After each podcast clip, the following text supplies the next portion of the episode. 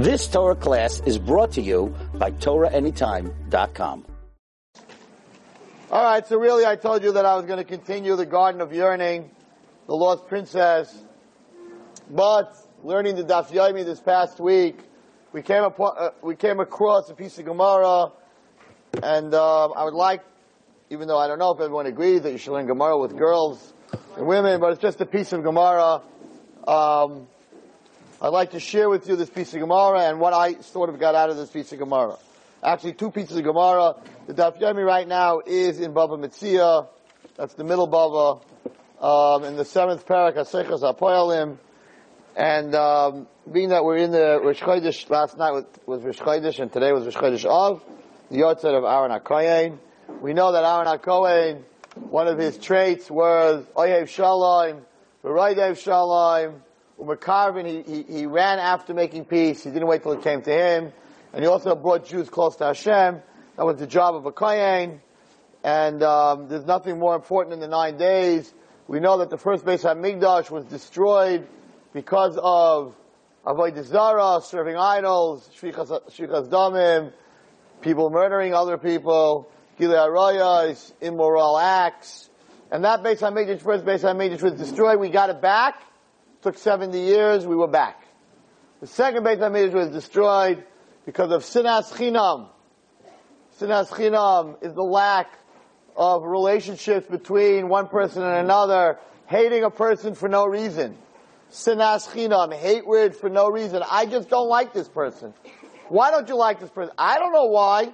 She gets on my nerves. I just don't like the way she walks. I don't like the way she talks. Don't like her. But why don't you like? I don't know. I just don't like her. She's not part of our chevra. Not part of our chevra. Right? So that's called sinas chinam. That's called just not liking someone for absolutely no reason. So I had a big question on this, and I hope to answer it tonight. So you're telling me the Beis Hamikdash was destroyed for sinas chinam. So if you don't like someone for a reason, that's okay. Well, it sounds like the whole Beis Hamikdash was destroyed because sinas chinam. People walked around and said, "I just don't like you. I don't know why." But if someone says, I don't like you, and I've got a reason why I don't like you. You're prettier than me. You're richer than me. You're taller than me. You do better in school than me. Right? I got a reason why I don't like you. You did something to me. You embarrassed me. You didn't invite me to your party. Right? That's okay? Of course not. Of course it's not okay. So, what does that mean, sinas chinam? And we'll see by the end of the night Mitzvah Hashem, I hope, that any sinner, that any hatred, is always bechinam. There's no reason in the world that you could come up to me and give me. There's no reason in the world to hate another Jew. There's a reason to hate Amalek. There's a reason to destroy Amalek. There's no reason in the world to hate another Jew. Whether the Jew smacked you, stole from you, whatever they did, there's no reason to hate another Jew because, because, why do you hate someone? Let's say someone stole something from you. Someone embarrassed you. The truth is that unless God signs off that someone can steal from you, nobody can steal from you. If you have a hundred dollars in your pocket, you're not supposed to lose it. There's no one in the world that can take it away from you. So when someone steals from you, it was written, written in Shemayim that that hundred dollars should be stolen from you. Whatever that other person did to you was written. So why? So so why does that person get punished? The answer is because the reason Hashem used that person to do what they did is because that person is ruggle, that person is a ganaf. Hashem's not going to come to me, or maybe not to me, but Hashem's not going to come to Rabbi Moshe Feinstein over Shalom and use him to steal hundred dollars from someone. But Moshe Feinstein doesn't steal. But he's going to use a person, right? This girl has to be embarrassed in public. For whatever reason, she needs a kapara, it's a test for her. For whatever reason, Shemayim signed off that she has to be embarrassed in public. Shemayim's going to go look in the in the rooms of people, in the shamas, that go around and embarrass people. And that's what Hashem is going to use.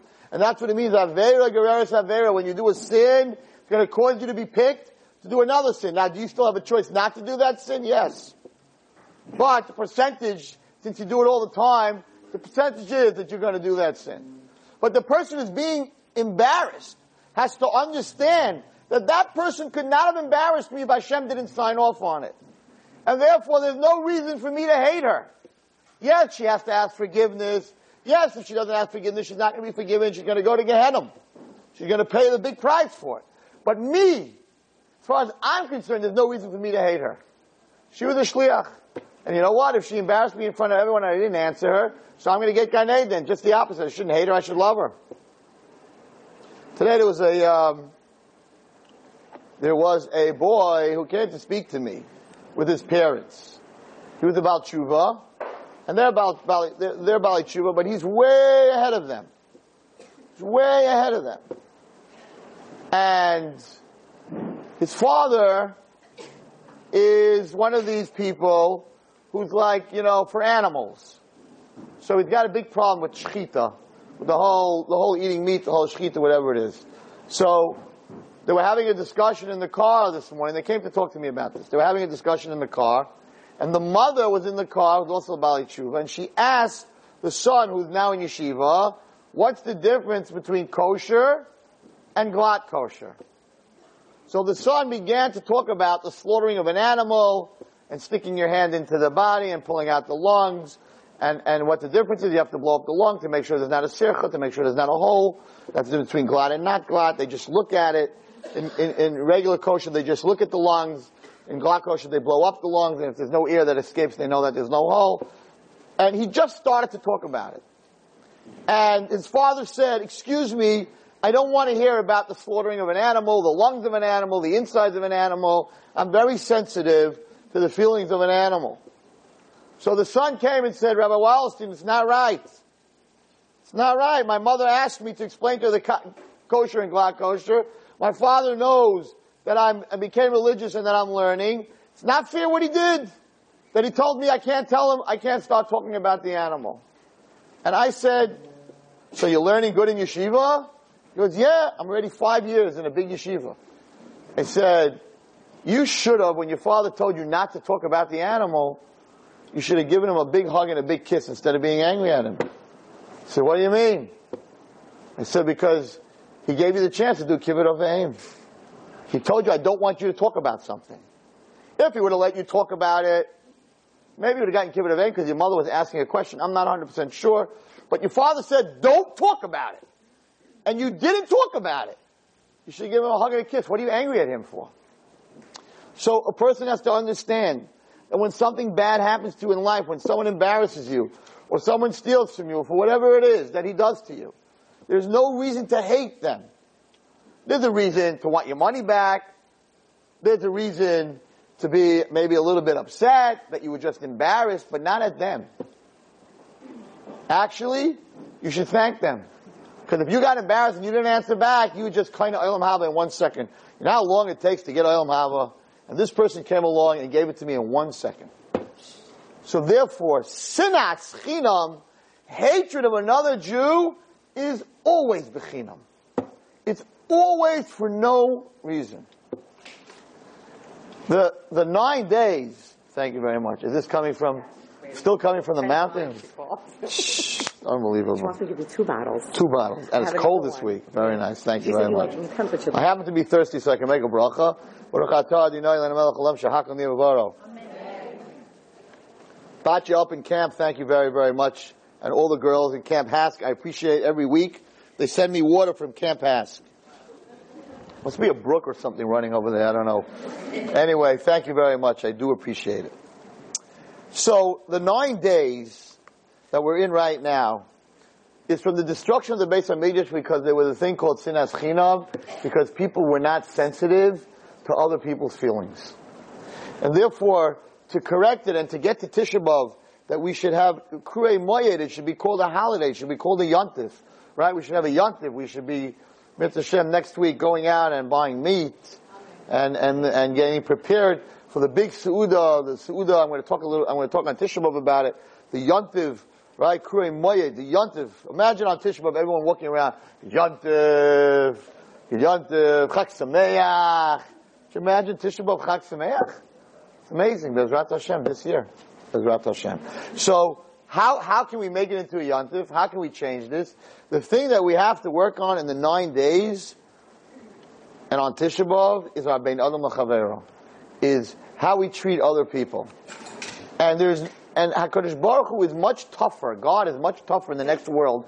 Believe it or not, we're all very busy in our relationship between us and God. How do I, how do I asking, how do I do it? And how do you get Yiras Shemayim, And how do you get Emunah? And, and I'm davening a little bit longer. And I'm buying an ArtScroll so I understand what I'm saying. For most people, right, we know that we lack in our relationship between us and God.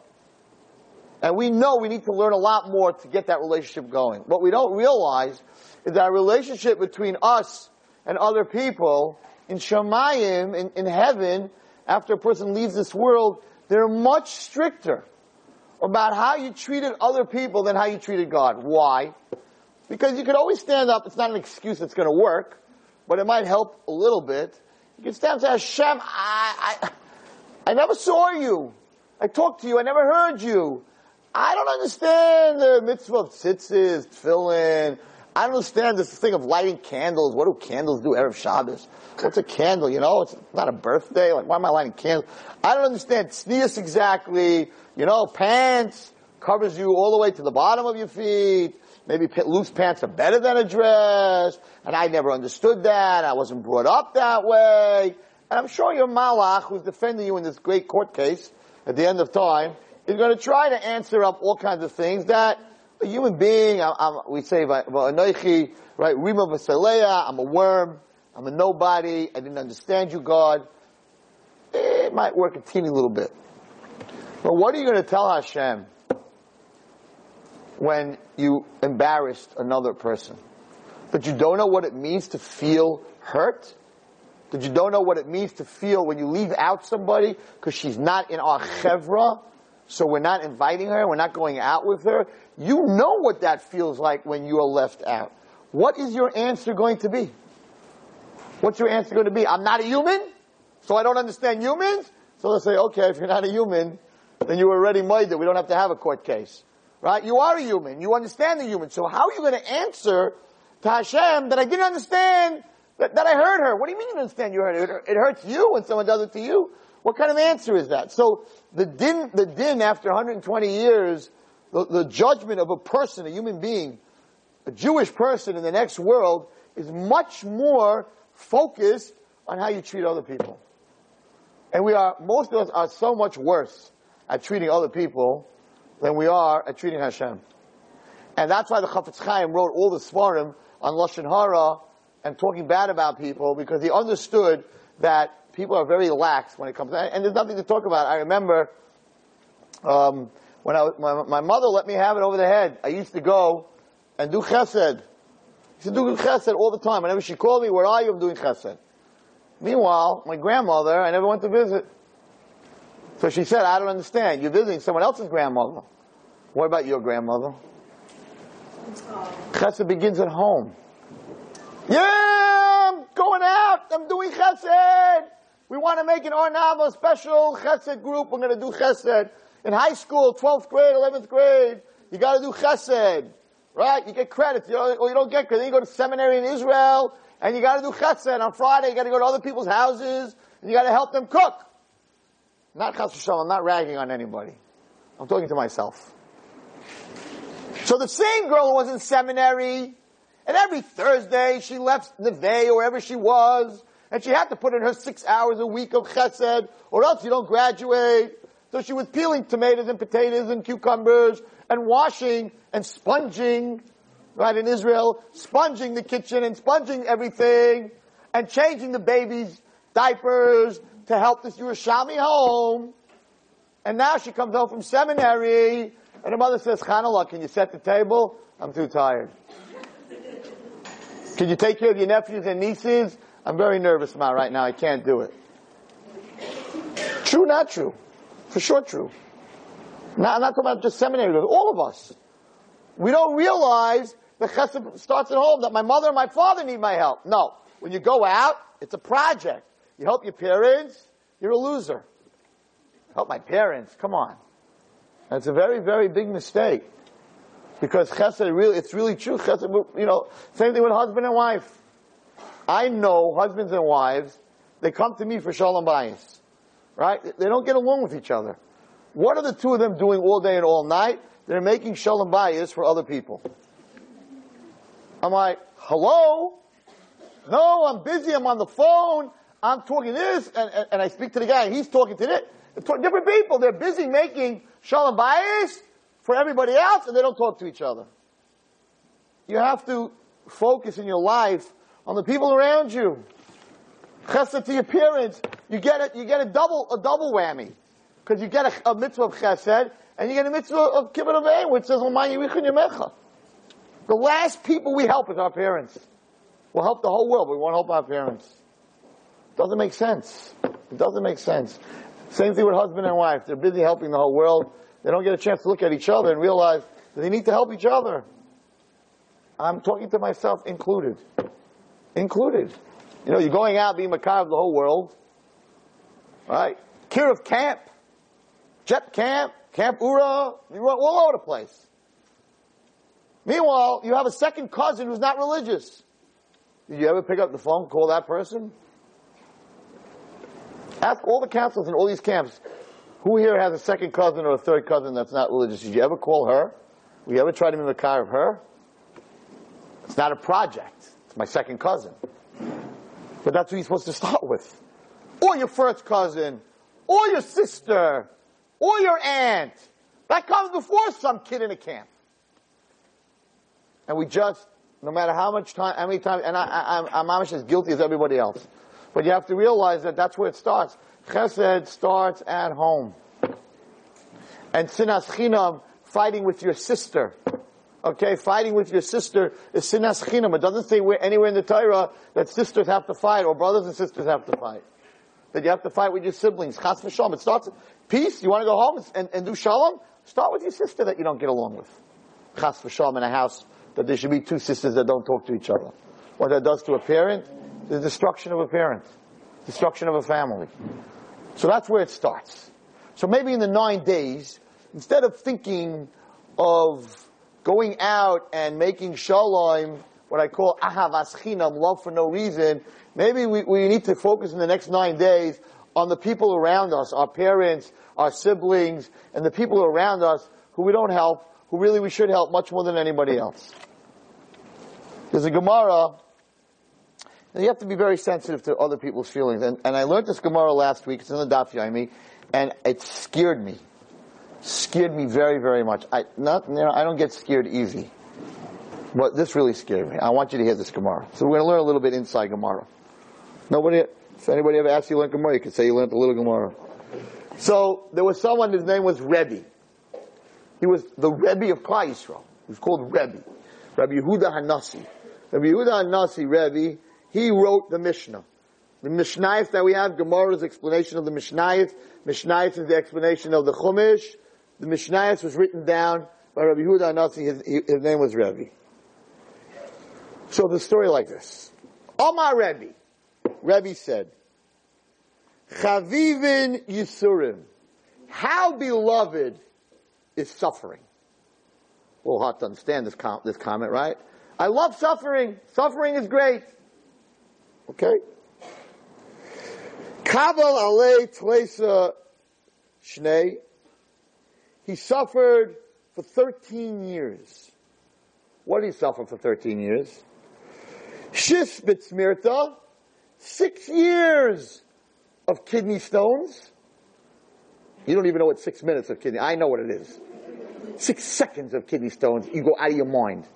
Six years Rebbe suffered kidney stones. Shvabetzafrana, seven years he suffered with thrush.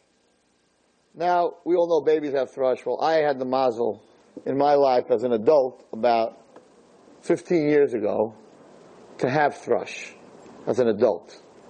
I lost 30 pounds in two and a half weeks. Thrush is a disease that you get from drinking from someone else's mouth, cup, bottle, and it's a herpes. It's a type of herpes that comes from drinking something dirty. It is the most miserable, disgusting, painful disease that a human being can go through. You get pimples in your mouth, down your throat, into your stomach. and you, you can't swallow water. Pretty much everyone who ends up with this ends up in the hospital on intravenous. You can't eat, you can't drink, you run 105 fever, you, you're spitting pus for two weeks. It's not normal. It is a sick disease. How did I get it? My mazel, I went to Bear Mountains with my every year, and I borrowed a canteen from a boy, not knowing that there's such a thing called thrush. And after I got sick, I went back to school and I asked the boys, um, the boy that I borrowed the canteen, I knew who it was from because the doctor told me it comes from drinking from someone else's cup. And I said to him, were you sick or something, you know, on the trip? Like, what was going on? I drank from your canteen. I, uh, you almost killed me. And he said, said, you know what, Rebbe, I realized after I gave you the canteen, I shouldn't have given you the canteen because I was, my mouth was full of canker sores. I was like, you gave me a canteen after you drank with canker sores? He said, yeah, yeah. So, so six years of, of kidney stones and seven years of this is something that no human being could, could handle. It's like beyond suffering. Wait till you hear what he did wrong to deserve this. It's going to scare you. It's beyond, it's beyond anyone in this room's understanding. 13 years of the ultimate pain. Okay, this is what the Gemara says. So, the Gemara says that Rebbe was, Rebbe we know was very, very wealthy, and he had so many animals that the, the guy who took care of the stableman who took care of the animals was richer than the king of Persia, says the Gemara. Where did he get his money from? Rebbe said, if you work for me, you can keep all the animals' manure, and you can sell it as fertilizer. So the Gemara is saying that there was so much manure sold as fertilizer that this stableman became richer than the king of Persia. So Rebbe had a lot of animals. He was the richest Jew, we know that. He had a lot of animals. So the Gemara says that they, that this stableman fed the animals, fed the animals, and of course when he fed the animals they made a lot of noise, specifically, right, when, When Rebbe went to the bathroom, and he had these kidney stones, so that's when this guy fed the animals. Why? Because he didn't want everyone to hear him screaming. So as respect to Rebbe, he should be screaming in the bathroom at the top of his lungs, right, when he's passing kidney stones. So he, he specifically fed the animals when Rebbe went into the bathroom. The animals were making a lot of noise. Says the Gemara, even though he did that, Marvele Kala. Rebbe's noise, screaming, exceeded the noise of the animals. Says the Gemara, he screamed so loud that the sailors on the ocean heard his screams. So he must have done something really bad. Let's see what the Gemara says. So the Gemara says there was somebody else, Rav Elazar Bar Shimon, the son of Rav Shimon Bar He also suffered a lot. But he says his suffering was different than Rebbe's. His suffering was me'ava. Hashem gave it to him. He didn't do anything wrong. Rebbe did something wrong. Fake the Gemara. The Gemara asks. Because he did some, he did an event, he did something wrong. That's why these terrible, terrible pains came to him. Asked the Gemara, What did he do wrong? This is what he did wrong, girls. Dahu egla. There was a calf, a baby ox, veal. You know, we eat veal chops, right? So what's veal? Veal is a baby, a baby cow, a baby, a baby ox. So there was this baby, this calf. They were taking this little baby calf to shecht it, to have veal chops. Was it the nine days, right? Also, the The Rebbe. The animal had an animal sense and it understood that it was going to be slaughtered. So it took its head and it put it under Rebbe's jacket. It got scared. They were about to shecht it. So it ran to Rebbe and it snuck its little head under his jacket. It was hiding, so to say, from the sheikh. Of course, he was, he was about to be shechted in two seconds. So, Amale, so Rebbe turned to the calf, and he said, Zil, get out of here. Lakach natzarta. This is what you were created for. You're an animal. That was the whole thing he did wrong. You hear? 13 years. of the worst diseases. What did he do? He told the baby ox, hey, come on, stop hiding under my jacket. This is what you're here for. You, you're here to supply meat. We're going to make a bracha. We're going to have you put you in the chulent, you know, for Shabbos. We're going to have veal ribs. And, uh, it'll be the tikkun for whatever, it'll be the tikkun. And that's what you're here for. Have a nice day. Listen to this Gemara. Omre. So they said in heaven, since Rebbe showed no mercy, let suffering come upon him. Now everyone's sitting here, they're like, oh, come on. Come on. Big deal. You know, that's what you're here for. So in the translation, of the Rishonim say something much scarier. And they say the following. There was a slight measure of cruelty in Rebbe's statement. Not all calves are destined to be slaughtered immediately. Right? Usually we let the cow grow up. Not every calf is destined to be slaughtered. Most calves grow up to be oxen and wind up pulling plows instead. You know, they, they go ahead, they, they plow the fields. Now, while it's true that when an ox gets too old to pull the plow, that's when they shecht it and we eat the meat. First we use it and then we shecht it, we eat the meat. But we know that eventually this, this animal is going to be slaughtered, it's going to end up on the barbecue. So this is what Shemayim said. According to what you're saying, Rebbe, that all calves are destined to be slaughtered. Some as calves, some as oxen after they grow, but they're all going to end up dying. So if you're going to end up dying already, what are you worried about being slaughtered now? What's the difference? Now, later, what's the difference? That's where you're going to end up. You're going to end up in Glattmart. You know, like, that's where you're going to end up. So what are you, what are you getting all upset about? That's my plug for Glattmart. So he says like this. That in Shemayim they said, according to you, Rebbe, since the calf should go to the slaughterhouse because eventually it's going to be slaughtered, then Rebbe, since one day you're going to die, you should die now. Not pain. Shemayim didn't say we should put you in pain. Shemayim said, Rebbe, you're making a statement, hey, listen, you're going to end up dying anyway, so don't get yourself crazy. You know, you know just get shechted now. So Shemayim, they said, Rebbe, you're also going to end up dying. Everybody ends up dying, so you should die right now. Which would have been a great loss to Klal Yisrael. So they had Rachamim. And they said that the sentence of this kind of physical suffering will exempt him from premature death. You hear? You hear the punishment? Ladies, you hear the punishment of not having pity on an animal?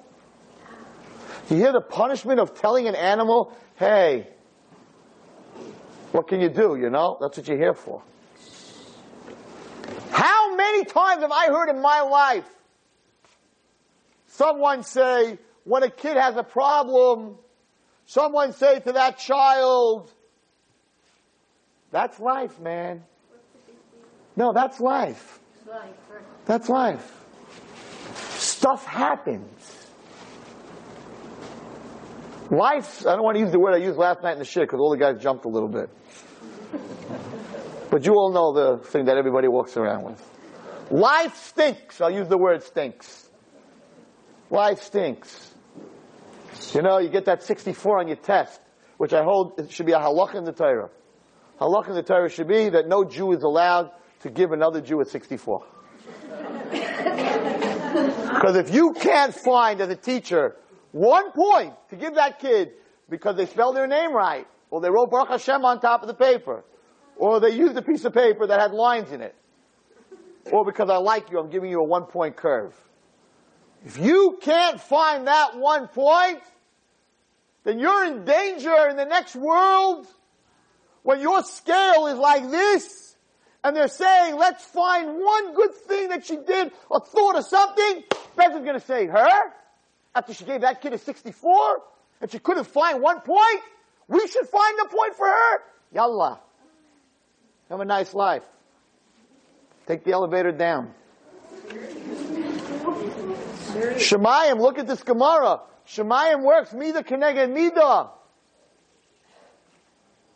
You tell a kid life sucks. You know what's going to happen? It's going to happen to your life.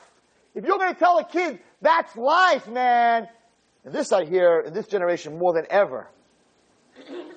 Life's not fair. Have a nice day. That's it. Oh, come on, man. Don't give me a parking ticket. You know, I just pulled in. I'm in the car. You know, hey, life's not fair. It's the way it is. I'm like, yeah, Mr. Parking Meter Man. You just made a statement to Hashem that life's not fair. So when God treats you not fair, you're the one who wrote the Gezerah, not Hashem. When someone tells another person, what can I tell you? I got the spot first. Ha ha! Oh, but come on, you saw me waiting over there. Life's not fair. That's life. Then you're opening your mouth to Shemayim. She said life's not fair. Now guess what? Her life's not going to be fair anymore. Life's tough, then your life is going to be tough. That's what happened in this Gemara. Oh man, that is scary. Baruch Hashem, I don't think I ever gave a 64. It's very scary when you can't find something for someone else because then they're not going to find something for you. He was going to die. They were going to take him away from this world. Rebbe! Because he told an animal, the animal understands what he said. An animal speaks English. What did he tell the animal? For this you were born. The animal looked up to him and said, okay, I don't know what you're talking about. Doesn't speak English. But it wasn't the animal. When the, when the statement comes out of your mouth, it brings down by the Chofetz Chaim, they take whatever comes out of your mouth and they take it straight to Shemayim. So when you say life's not fair, your life won't be fair. When you say life's miserable, that's the way it is, your life's gonna be miserable. When you say that's life, and then you come to Shemayim and you're praying for someone who's sick, they're gonna answer back, all the malachim in a chorus. That's life. and you're gonna stand there and think, I'm davening, I'm davening, I'm davening. They're not listening to me. Yeah, because when someone asked you for something, you told them, sorry, that's life. Listen to this Gemara. There's a story brought down about Eliyahu Navi in Avatz Chaim, where Eliyahu Navi came to this house, and they put him up.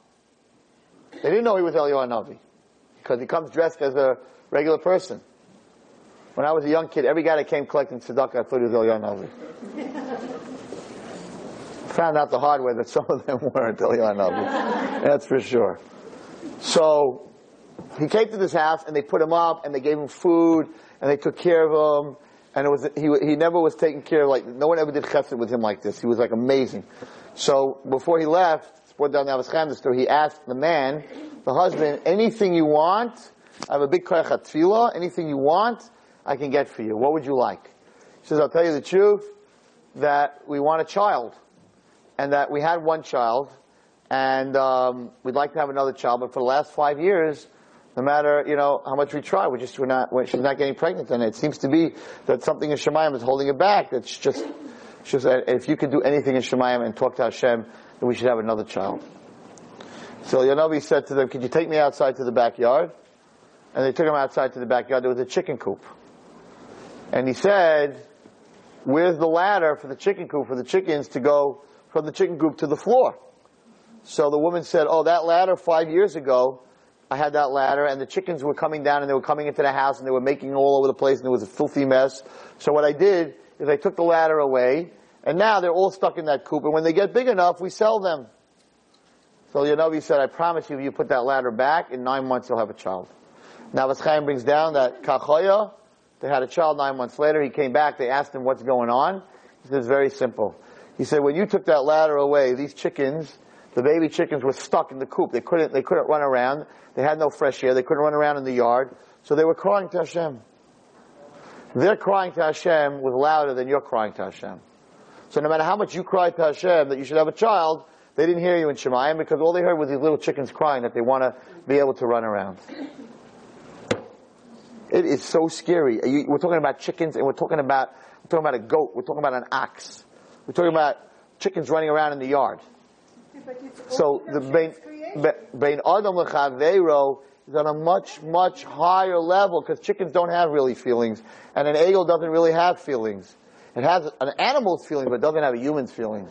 How careful we have to be how we treat other people and especially the people who are very close to us. Those are the people we abuse the most. The people who are far away from us, we treat them like kings and queens. The people that are around us, our parents, our brothers and sisters, our grandparents, our children, those are the people that we're not sensitive to. Because you know what? We don't look at, chesed. It's chesed. It's chesed. I'm not going to do it. It's the biggest chesed. The biggest chesed is to take care of the people around you. So, that was one Gemara. The following page, Gemara, says another interesting story, totally on a different subject, but very important for tonight. So a lot of people in this room are thinking, oh, last week you spoke about Emuna, I got all kinds of Baruch Hashem, a lot of compliments. It's interesting, I never get compliments when I talk about Lashon Hara or Ben Adam. Nobody ever says, what a sheer!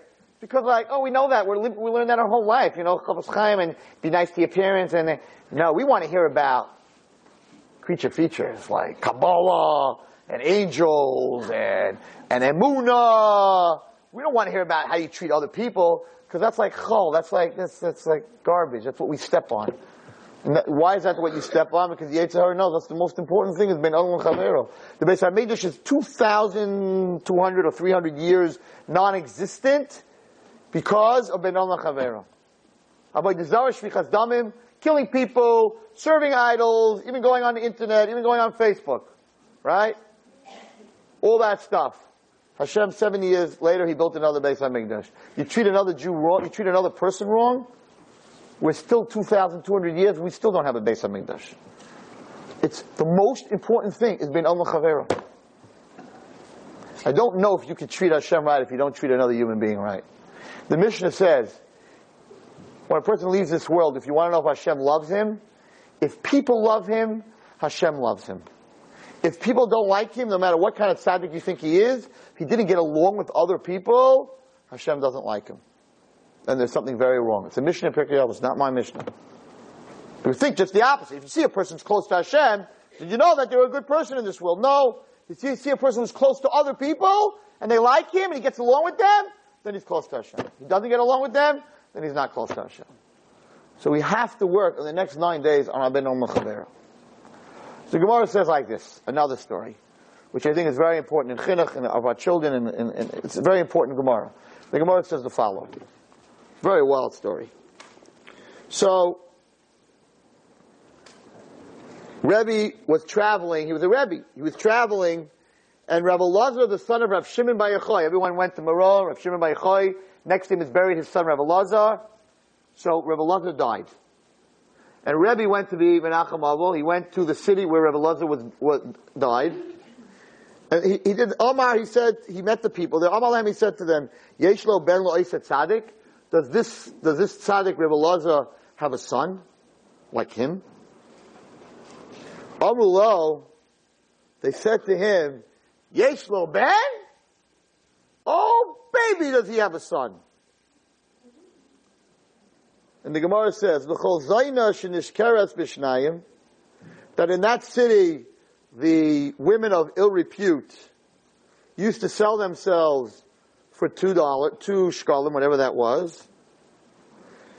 And he, hear this, sechartoi. This boy the women of ill repute would buy him for themselves for eight shkolim. He was worth four times what they were worth. The Gemara was trying to show you how beautiful he was.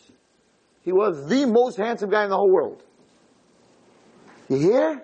Rav Shimon Bar Yochai's grandson was doing some really bad stuff. Rav Elazar, the, the son of Rav Shimon Bar Yochai's son, would sell himself to the Zainas in that city for eight shkalim. So I'm like, this kid was off the derech. totally off the derech. To say the least. It's Gemara. The Gemara is very, Gemara is, says the way it is. So this is like amazing when you learn this Gemara. This is Rabbi Shimon Bar Yochai's grandson. Right? We go buy Yechoy, like well, this is his grandson. So Rebbe got this answer. Oh my goodness, it wasn't what he, he was looking to find, you know, the Gadol died, so his son's also a Gadol. He gets this answer from them. What does he do? What do you do when you find out that you got a kid like this? What do you do? Right? How do you approach him? What do you tell him? He's, he's in business, you know, he's making a lot of money over here. He's in a different world. He's, he's in Vegas. And you're in Yerushalayim. Like, you know, hello? How's this gonna work? What a lesson in chinuch. So what did he do? He went, Rebbe went ahead, try to understand this. Asi asmiche berabi va'ashalme. Rebbe went to him and called him over and gave him smicha and made him a rav. The Gemara says he had the power as, as the Gadol Hadar. He gave him smicha for doing nothing, for doing nothing, for being a bad boy. Yeah, yeah. The Gemara says. You hear? He didn't send him to yeshiva. He didn't give him a Musa shmuz. You're the grandson, Rav Shimon Bar Yochai. This is where I find you. This is what you're doing.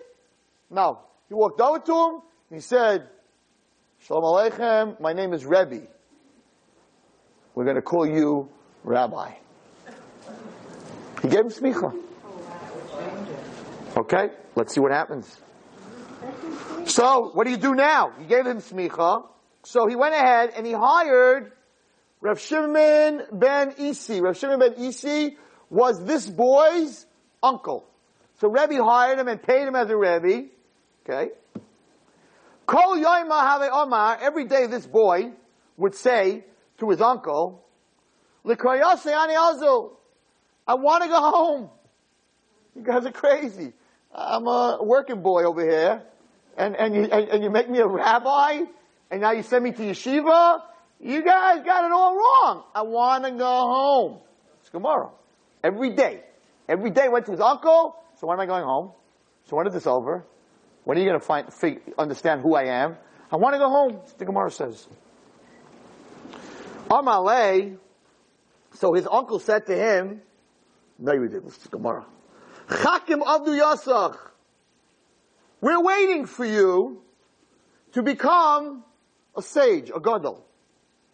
The galusa the dahava pasulach, and we're waiting to spread a gold garment upon you. It means spiritually. For Rabbi Karilach, and call you rabbi. What is the Gemara saying over here? And what happened when he said that? When he said that, he said, and he said, his uncle also said, Ba'at omat l'krayasi ana izil. And you keep saying like a baby, I want to go home to my city? What's wrong with you? Amale, the boy said to him, Mume, I swear, Azuvada, this matter is now over. I will not request to go home again. Kigodal, when he grew up, also, also Yasib Masifta the Rebbe, he came to the yeshiva of Rebbe.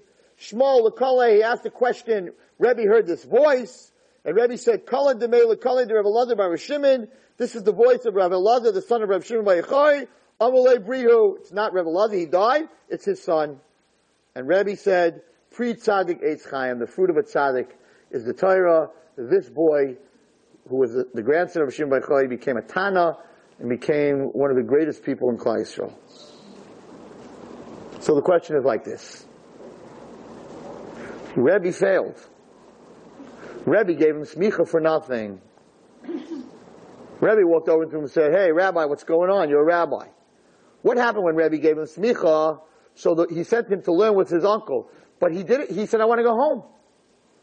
I want to go home. And then when his uncle said something to him, all of a sudden he said, I don't want to go home anymore. You will never hear it again. What was the difference between the two? The difference between the two, in my opinion, just learning the Gemara, there's a very big difference between the two.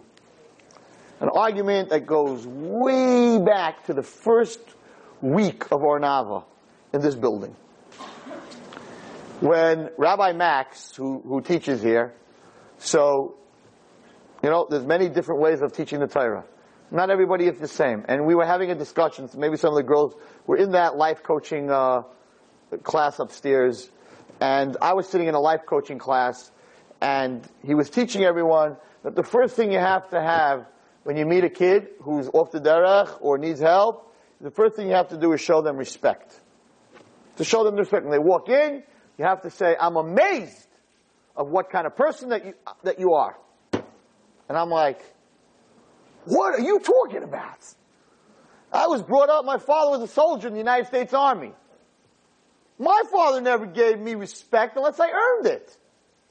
I grew up in a house where you earned respect. You didn't get free respect. You earned your way. You didn't get a trip to the Colorado mountains because you're smoking on Shabbos. You got a trip to the Colorado mountains because you learned 40 block Gemara about that. But this generation is a generation where we reward negative behavior. A guy, someone steps out and there's a million people working with them and taking them places and doing things for them and the kid that's good, that's doing what they're supposed to, everybody ignores. It's 100% true. 100% true. We swarm around people who, who are doing negative things. And around people who are doing the right things, we abandon them. Kids have told me, Rabbi Wallerstein, you gave me so much attention when I was doing the wrong thing. And, uh, you know why I did what I just did? Because ever since I'm doing good, you're like, oh, she doesn't need me anymore. You don't call me anymore. So guess what? I just burned down my house. We're back. Because that's the generation. The generation is, if I do something bad, I get attention. I do something good, nobody cares. So people do the most outlandish things. They'll cut themselves, they'll hurt themselves, they'll do all kinds of stuff to get attention. Because that's what gets attention. And that, that was, that's the flip in the generations. In the old generations, some of the ladies that are sitting here know exactly what I'm talking about. Not that they're old, chas v'shalom. But we understood, we understood that if you want to get attention and you want to get rewards, you got it, you got it, you got to earn it. So we were having this little argument upstairs, and most of the girls were, of course, on his side, not on my side. And I was like, I don't give nobody respect unless they earn it. But if they earn it, I'll give them respect. They won't even know what to do with it. I'll do anything for someone who earns it. If you don't earn it, I'm not rewarding negative behavior because the more I reward negative behavior, the more negative you're going to be. So Rebbe, when he met this boy, he was a super life coach. He said, What's doing, Rabbi? You're a rabbi. Must have wondered, wow, who ha, right? Rabbi Moshe Feinstein, asked the following question. The question presents itself. How was Rebbe allowed to do this? One is not allowed to ordain a man who is not, or not a distinguished scholar and able to rule in all the areas of halacha, how could Rebbe walk up to this kid and make him a rabbi?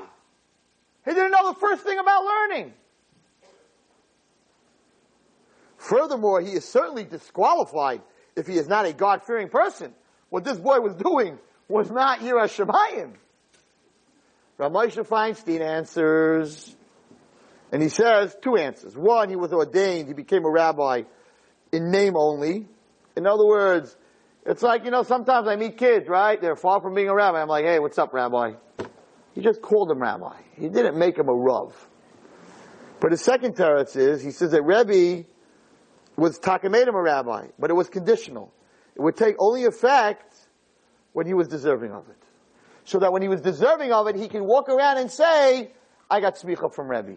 But if he wouldn't be deserving about it, he couldn't say that. So what's the difference between what Rebbe did? When Rebbe did this, it didn't work because after he did this, instead of the boy becoming a Talmud Chacham and learning, every single day the boy said, I don't like this, I don't want this, I want to go home. But his uncle did something else. If you look at what his uncle did, his uncle said, Rebbe made you a rabbi. They want to make you into a sage.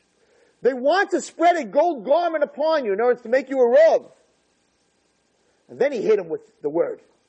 And he said, and they call you rabbi. Yet a person who is called rabbi, how could you say, I want to go home to my city? You don't deserve to be a rabbi if you uh, complete fetch and say, I want to go home, I don't want to learn. You gotta earn it.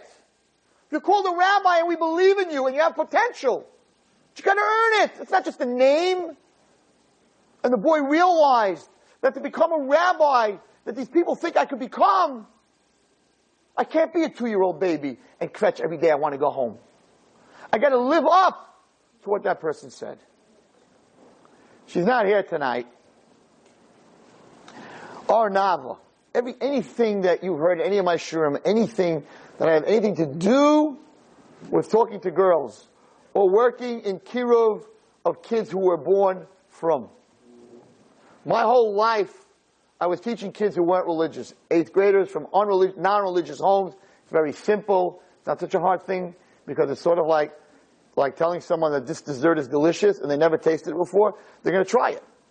But someone who was religious and now is not religious is the person who tried the dessert and w- didn't like it. So now it's much harder to get them to take a spoonful of that dessert again. Oh, I know that. Oh, I ate that last week. I don't like that. So I didn't deal with kids who came from a religious home and didn't like it. I dealt with kids who didn't come from religious homes. So whatever I taught them was something new. So they grabbed it. And seven, eight years ago, I think it's the eighth year anniversary, maybe seven years ago, on Tisha B'Av night when, when Ohr Naava started. And exactly like this Gemara. Ohr Naava started Tisha B'Av night. I never spoke to girls.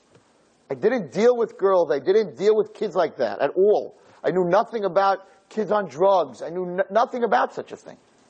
And I was invited by Rabbi Max to a place called Judah's Place on Quentin Avenue, which was a place for kids, girls and boys, after drug rehab, a place to get together, Jewish kids to get together and hang out and talk clean up drugs, but very angry. Very angry at society, very angry at Judaism, very angry at the system. And Rabbi Max said, listen, do me a favor, we're going to have a special Tisha B'Av midnight. Come at 12 o'clock, and I want you to talk to my kids. I'm like, I don't know how to talk to kids who are on, dr- who are on drugs, who are in drug rehab. I don't even know what to say. I never did drugs. Worst thing I ever did was I took two Motrins and then maybe an Advil. Like, I don't know. what am I going to tell these kids? He says, no, no, no. You got to go in there and you got to speak to them. So, at 12 o'clock, I walked into this room. There were three boys and three girls. Nasty. They were nasty. They were angry. They were happy to see the rabbi because they were going to rip him to shreds. Attitude, two of them on the pool table, two of them on the couch, all over the place. I wasn't very comfortable. Nobody in that room was exactly dressed at all. Tongue rings, piercings, tattoos, in your face, attitude. Huge attitude. Maybe like this little boy. He wasn't a little boy. Maybe like this boy. So I walked in. There was this little snippy 14 and a half year old blonde girl. Straight off the streets. With a pack of cigarettes, you know, popping on the shoulder. She looked like a GoBot, you know, like one of these things coming out of her shoulder. And I sat down in the chair nice and quietly, and I was going to give my whole speech and my stories about Emuna and how you know there's a Hashem. And I had my red light story ready, my good red light story that always works, and my lawyer story, and maybe the story of the elevator, how you have to keep trugging up, and then all of a sudden when you give up, the next, I had all my story, I had my whole book, I remember. I'm like, you know, I'll pick, I'll see the crowd and I'll pick my story. And this girl gets up. She walks over to me, and I'm like, uh-oh. She's all of 14 and a half. She goes,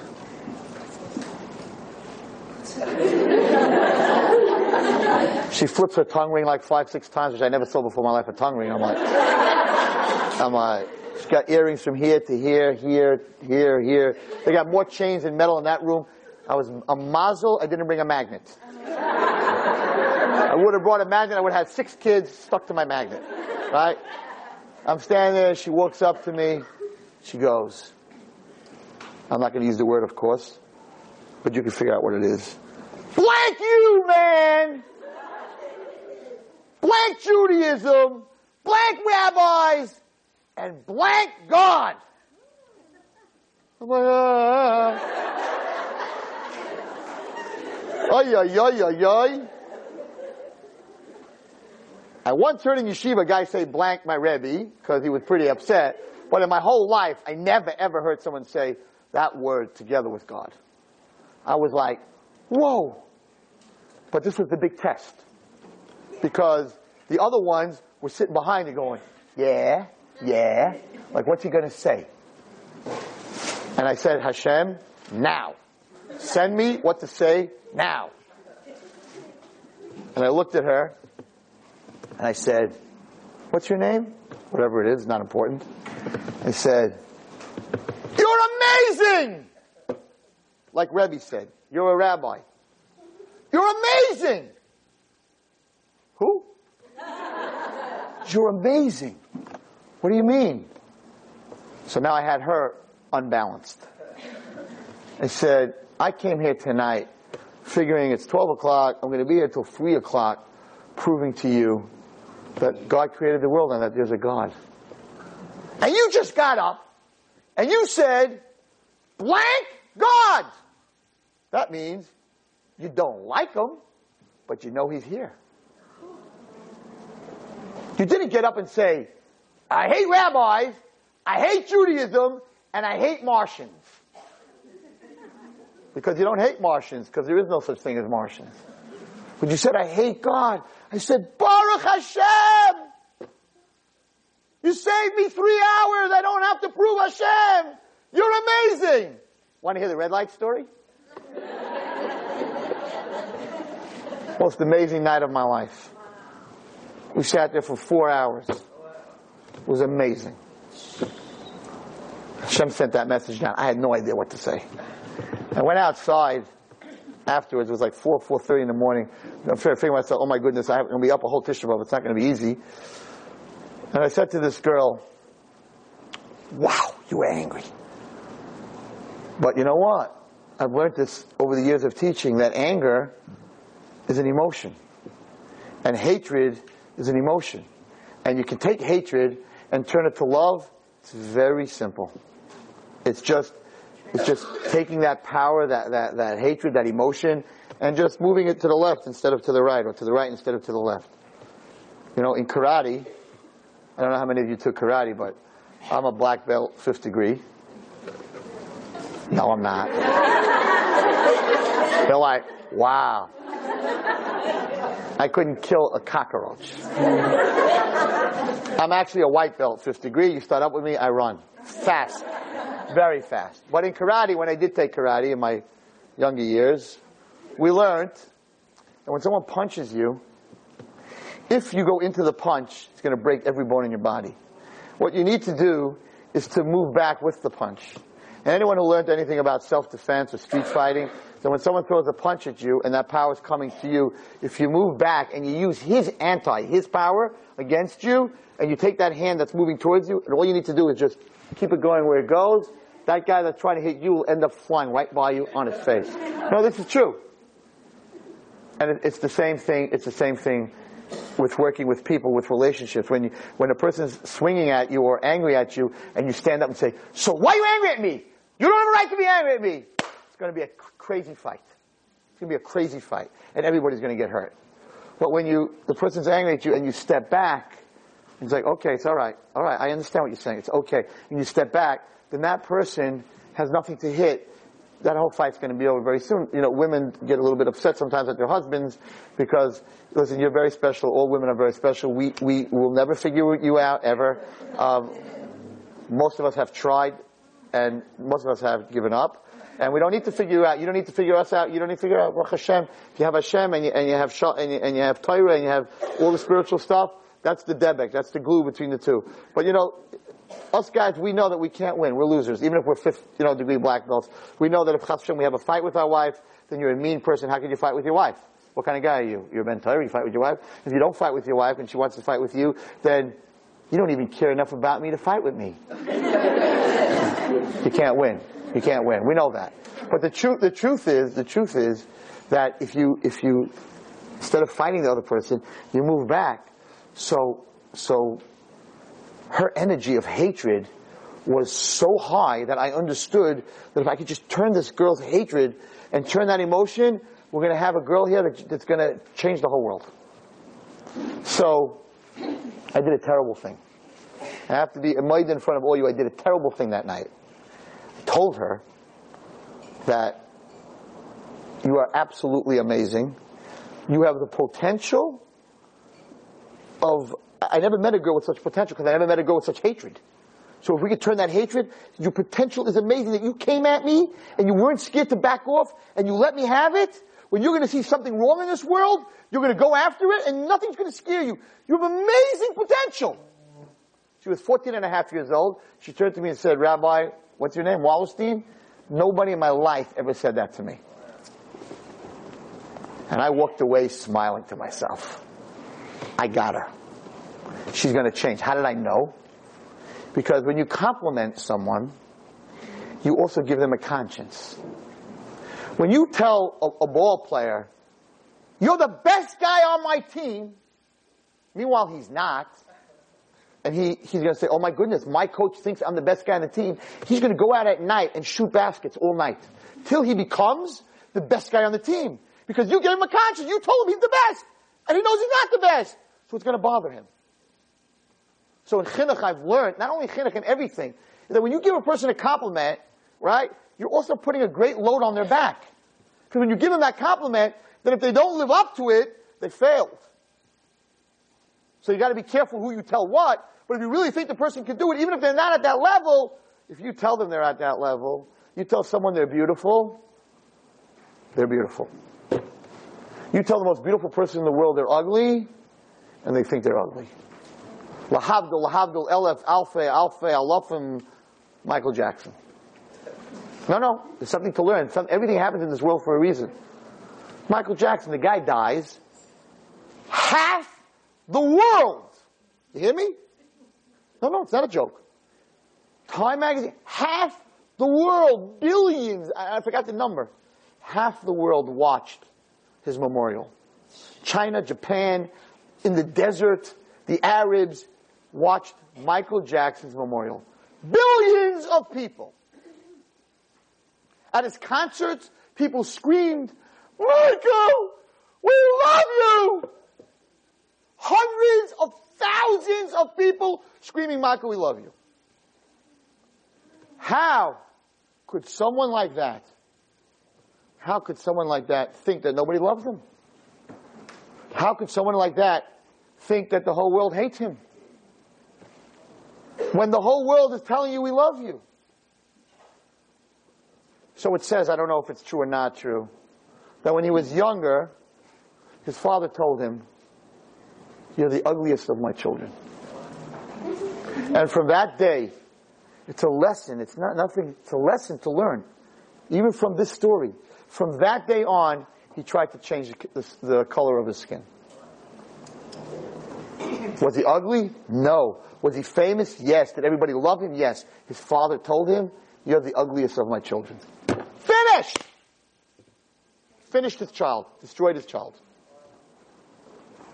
So Rebbe came and told this child, who was doing the worst Averis in the world, You're not ugly. You're not a low life, You're a rabbi.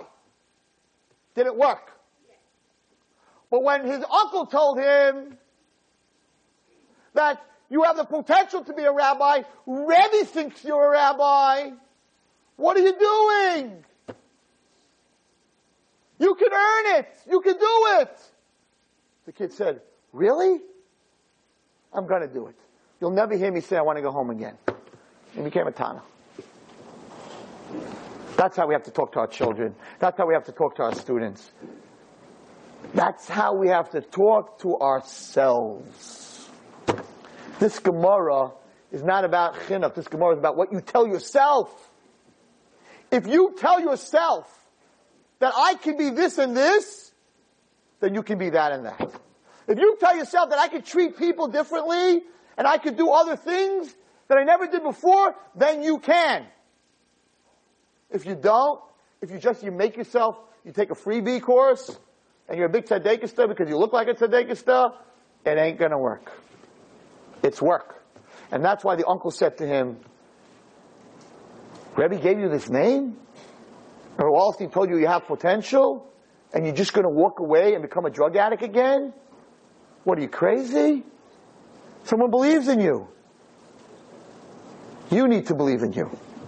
That's number one. You need to believe in you because no matter how many people scream at a concert, Michael, we love you.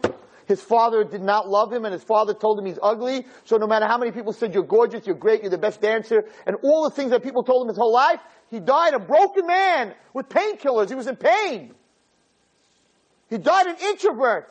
Where billions of people watch his memorial, he was an introvert. Why? Because when you think of yourself, the perception you have of yourself is your reality. No matter how many times people tell you you're beautiful, you're special, you're unbelievable, and right on the back of your pocket, you have potential, but if you don't believe it, it don't mean nothing. Just the opposite. It's going to make you hate yourself because she said I have potential and I don't think I have potential, so I'm not living up to what she said, so I'm living my whole life for this other person, and you end up living your whole life for the other person, and the whole life that you're living is false, is baloney. Because you're living it for your Hebrew teacher, you're living it for somebody else, when it's not really you because you don't really believe in yourself. Person has to believe in himself. That's what Hashem wants. Even a rasha, the Mishnah says, Altas atzmacha rasha. Even if you're a rasha, you never call yourself a rasha. You call yourself a tzaddik. You live up to it. You're not allowed to call yourself a rasha. You're not allowed to be depressed about what you're not accomplishing. You're not allowed to. It's a mission. You're not allowed to. You have to. The, the, the higher the goal that you give yourself, the higher you're going to be. So I want to end off. We're not doing the, the Garden of Yearning this, this week, of course. And next week, we're going to have a Tisha B'Av shiur Wednesday night. I hope not, but maybe we will. Um, and Mitzvah Hashem will continue with the Garden of Yearning after Tisha B'Av. But I want to end off with a story. Very fast. It's late. Very late. Wow, it's very late. Okay. So let me let me end off with the story. I'm going to tell it to you very fast. So it's an Ahavas Chaim if you want to look it up. Parshat Bamidbar. He says the following. He said there was a very rich man. He was a millionaire. And he had one son. And this son was a rasha, was a terrible, terrible boy. And this rasha, this boy lived and always went to a casino, a Bates Malone, where he went with his friends and he ate and he drank and he got drunk. And he used to pay, because his father was a millionaire, so he used to pay his friends, you know, drinks on me, cards on me, food on me, I got everything comped, everything's on me. And he used to waste all his father's money. His father was a big tzaddik. He couldn't watch this anymore. His father became very sick. And his father was dying. But this boy wouldn't change. No matter what, this boy wouldn't change. He was really, really bad. Bad to the core. So, one day, he was dying. He called into his house the Tzinair, the mayor of the city. He called in the people who support the city, and he called in the rabbis. And he also called in his son. And he gave the rabbis a million dollars to give out to the poor people. He gave the Parsonei Yair money to build bridges. And he gave his son a million dollars too.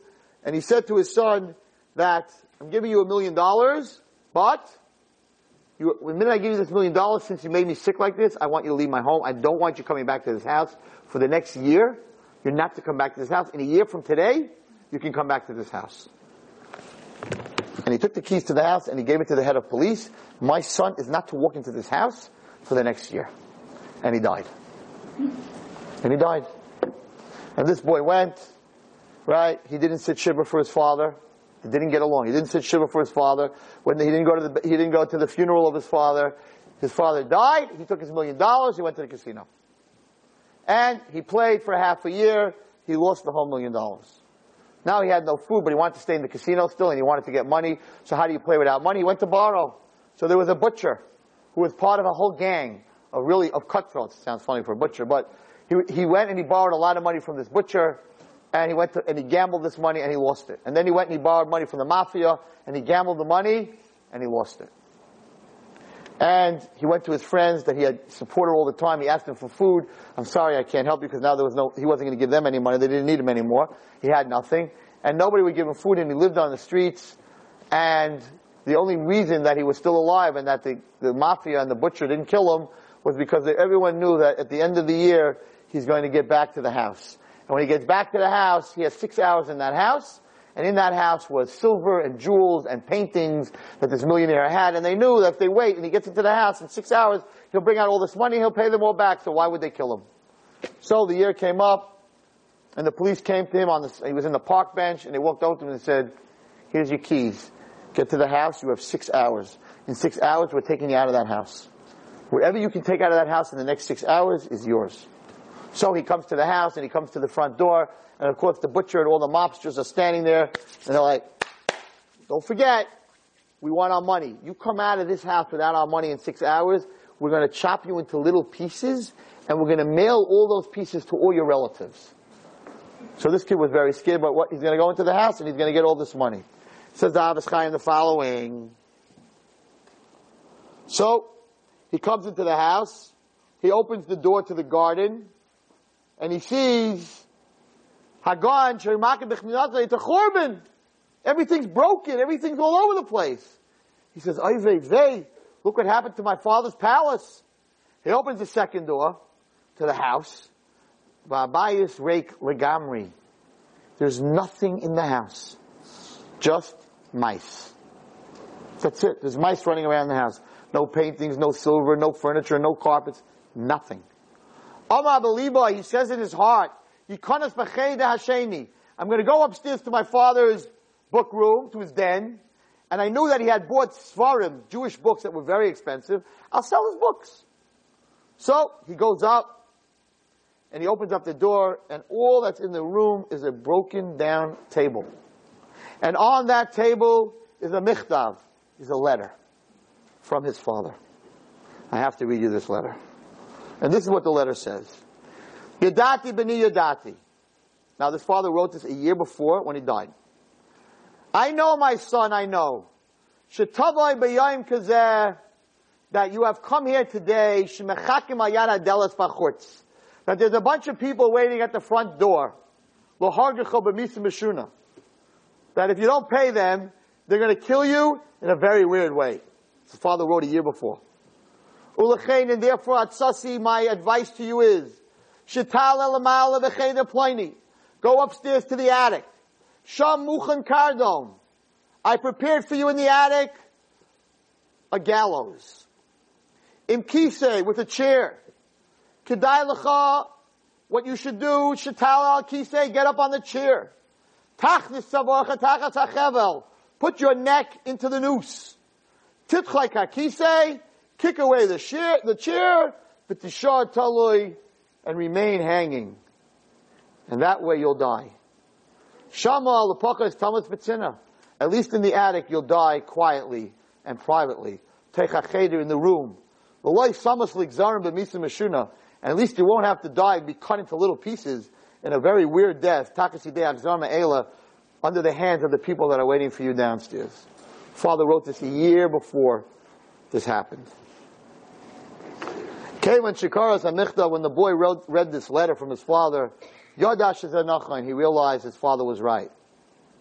Hichlit Bedata, he thought about it, and he decided Lamus to die, Bitsina, quietly and privately, for Hesia, and not to be killed in public. Lamala, he went up to the attic, and he saw the gallows, the string that was hanging, Muchan prepared, and on the chair, there was another letter. And he's thinking in his heart, okay, dad pulled this off, and this letter is going to tell me where all the money is. You know, he wasn't really, he didn't really want me to hang myself.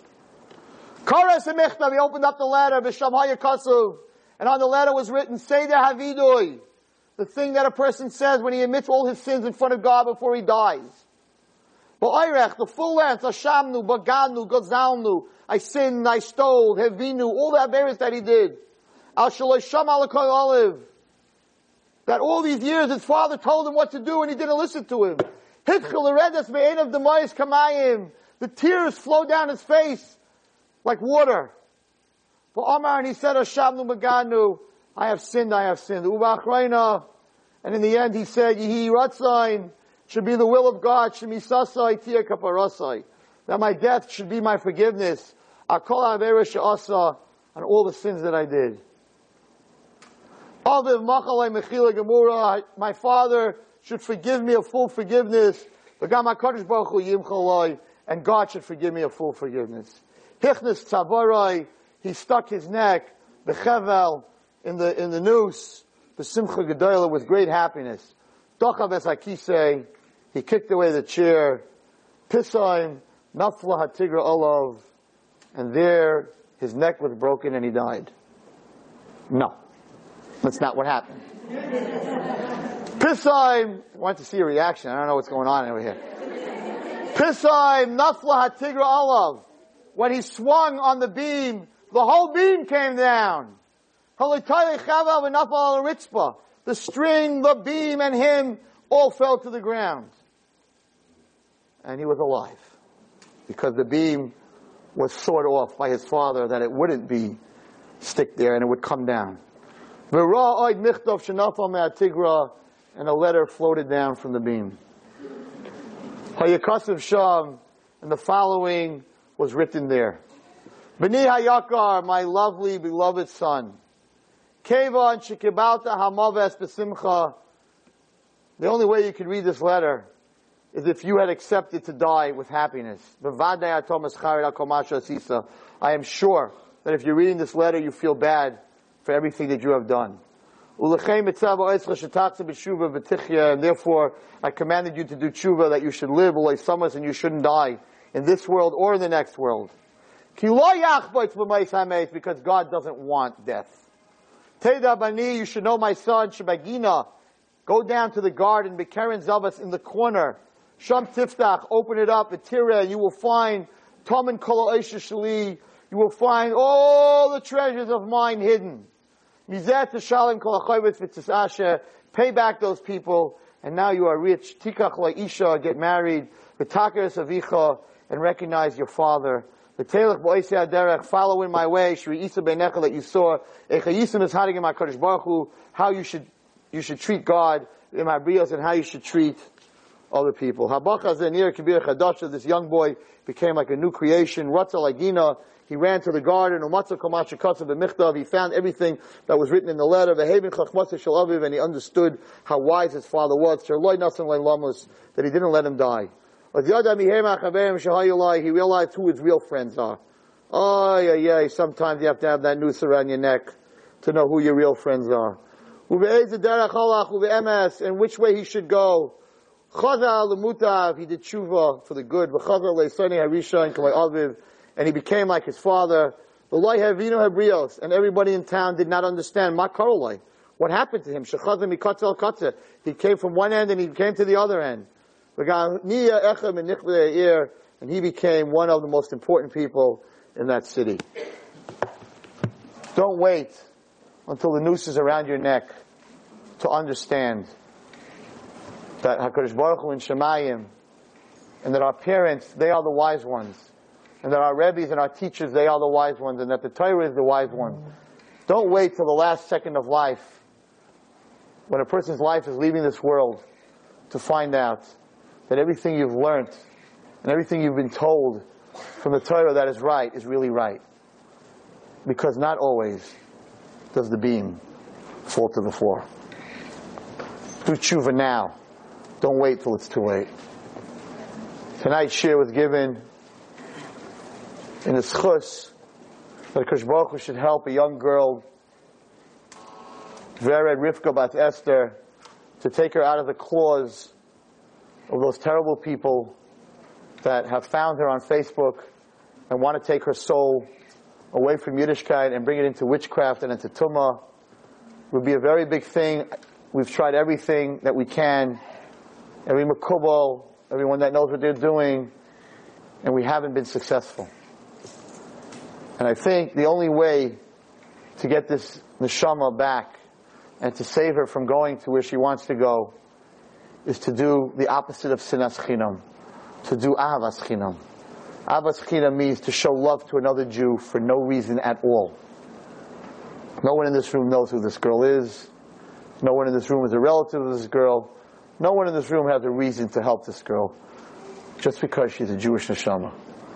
So if everyone here could take on something, at least for the next, for the nine days, or maybe for a year, or maybe for the rest of their life, to take on something, to change something in their life, to save this holy, holy neshama, mamish, that is going to be taken by witches, by black magic, by the tumah of the other side that is so powerful.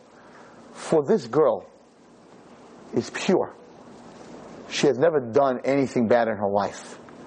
They're not getting a neshama that's scarred or that did something. This is pure heroin for them. This is a pure neshama that they went after. And she got trapped on that Shmutzadika Yamach Shemoy Facebook. She got trapped. She went there to find friends, and they found her. And we have tried everything in a known power to stop it, and they're just too powerful. What's her name? So I'm asking everybody here to just take on a Tehillim, take on a mitzvah, take on a time not to speak Lashon Hara. Just tell Hashem, because HaKadosh Baruch was the only one that could pull her out of this. To tell Hashem to help Vered, Rivka, Bas, Esther, that we will do anything to save one of our sisters, and in the merit of Avas Chinam, we'll cure the Sinat Chinam, and we'll see Mashiach, and Tisha B'Av will be a Yantiv, and Harib Yameinu Amen. You've just experienced another Torah class brought to you by TorahAnytime.com.